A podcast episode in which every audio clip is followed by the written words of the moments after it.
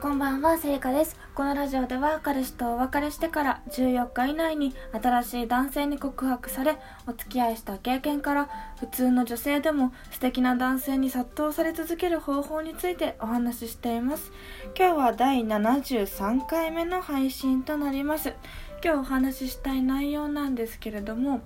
あのツイッターをやっていてですねあの前にもねちょっと似たような話があったんですけどツイッターって婚活用のアカウントが今すごく多いんですね。婚活をしていてデートしてそのお相手の男性がどんな方だったかとか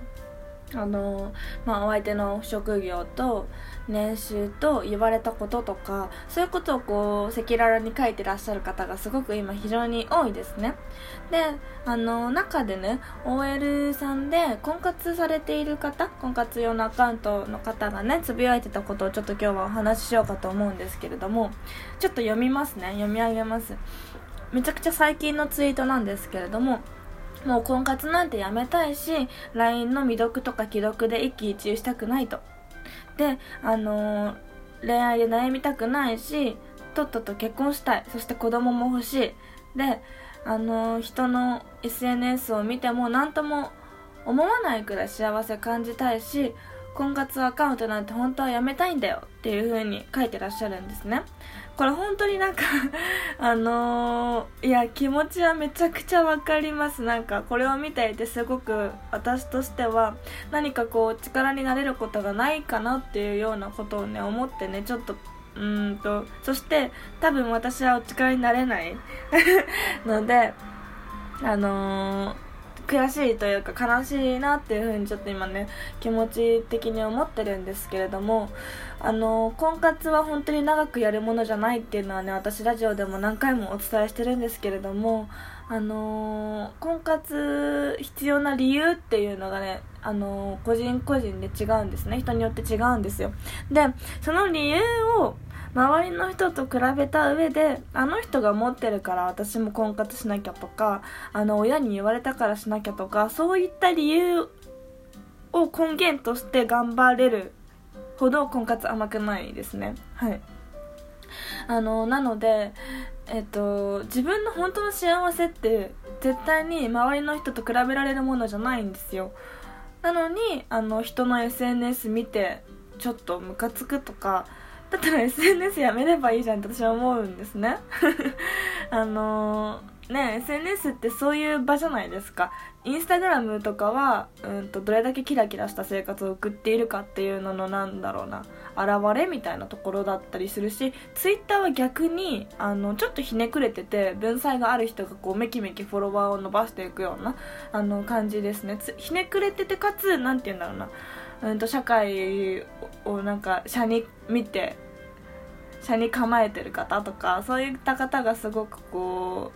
う、うん、影響力があるかなっていうふうに思うんですけれどもあの婚活っていうなんだろうなその今やられている方にねあの婚活してしてほしくないですよ私は。こんな風に思ってる方に。だって絶対幸せになれないですもんね。あの自分の幸せと他人の幸せは違うのにあのなんだろうな。その恋愛で悩みたくないとか人の SNS 見て何とも思いたくないとかそれあの自分の幸せの軸ずれてるんですよ、うん。あの、別に恋愛で悩む理由悩むのは全然悪くないんですね。なんでかっていうと自分の好きな人がいて、まあ、その人に愛されるかどうかっていうのは自分と、あのー、相手の何て言うんだろう課題のすり合わせというかそういうところをやっていくんですね。てかそういうところでいろいろこう自分自身の性格とかあの本質とかそういうところを学んでいくんですよ。お相手と恋愛をして自分を知ることができるのが恋愛なんですね。なのになんか恋愛で悩みたくないってそれちょっと傲慢すぎますね。なのでうんと恋愛で悩むのは普通だしその上にあの成り立つとというかその超えた先にあるものは自分自身の成長なのにあのーえっと、マイナス思考になりすぎててちょっとこんな考えの方多分持てないだろうなって思っちゃいました私は。ごめんなさいなんですけれどもあの毒舌すぎてね。なのでもっとなんだろうなうんと一つ言えることというのはあの婚活やめたいとかあの LINE の未読既読で一喜一憂したくないとかですね。そういうところで悩む理由としてはモテてないからなんですよ。そうあのー、例えばですねあの婚活をしていて彼氏がまだいなくてでもまあ何て言うんだろうな見込みというか 営業用語で見込みってよく使うんですけれどもこれ私の会社だけかな？そんなことないと思うんですけれどもあの彼氏にランクアップする可能性のある男性のことを見込みの男性とじゃあ呼びましょう。でそういった見込みの男性が1人だけだったらそれは絶対にうまくいかないですね。恋愛っていうのは1人に執着した瞬間にあのうまくいかなくなるものなのでそれはなんないんですよ。なのであの見込みの男性をあの複数持つことっていうのが婚活において非常に大事なんですね。複数持つことによって LINE の既読とか未読とかで悩む回数はあのガクンと減ります。でどうやったら見込みの男性を増やせるかっていうとそれはもう本当に数あっていくしかないんですよ。そう。あの自分のターゲットとする職業の男性とか性格の男性とかそういったところを、あの先に調べておいてその男性に会いに行くっていうところですね。うん。あの何て言うんだろうな。なので見込みの男性を増やしていってそうすると私が、あのー、ブログで殺到され続ける女性っていうブログをね、まあ、最近ちょっとご無沙汰してるというか書いてないんですけれども殺到され続ける女性が持ってるのっていうのは1人に執着しない力なんですよ。そして優先順位をつけることなんですね。なので、あのー、殺到というかあのモテる女性っていうのはそんなのいちいち悩まないんですよ。恋愛において悩まないですね。なので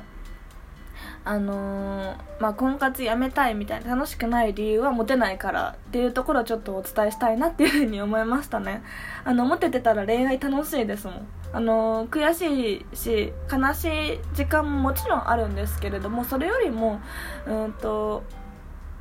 愛された感謝されたあのーお前のおかげで仕事頑張れたそういう風に言われることが一番嬉しいですね。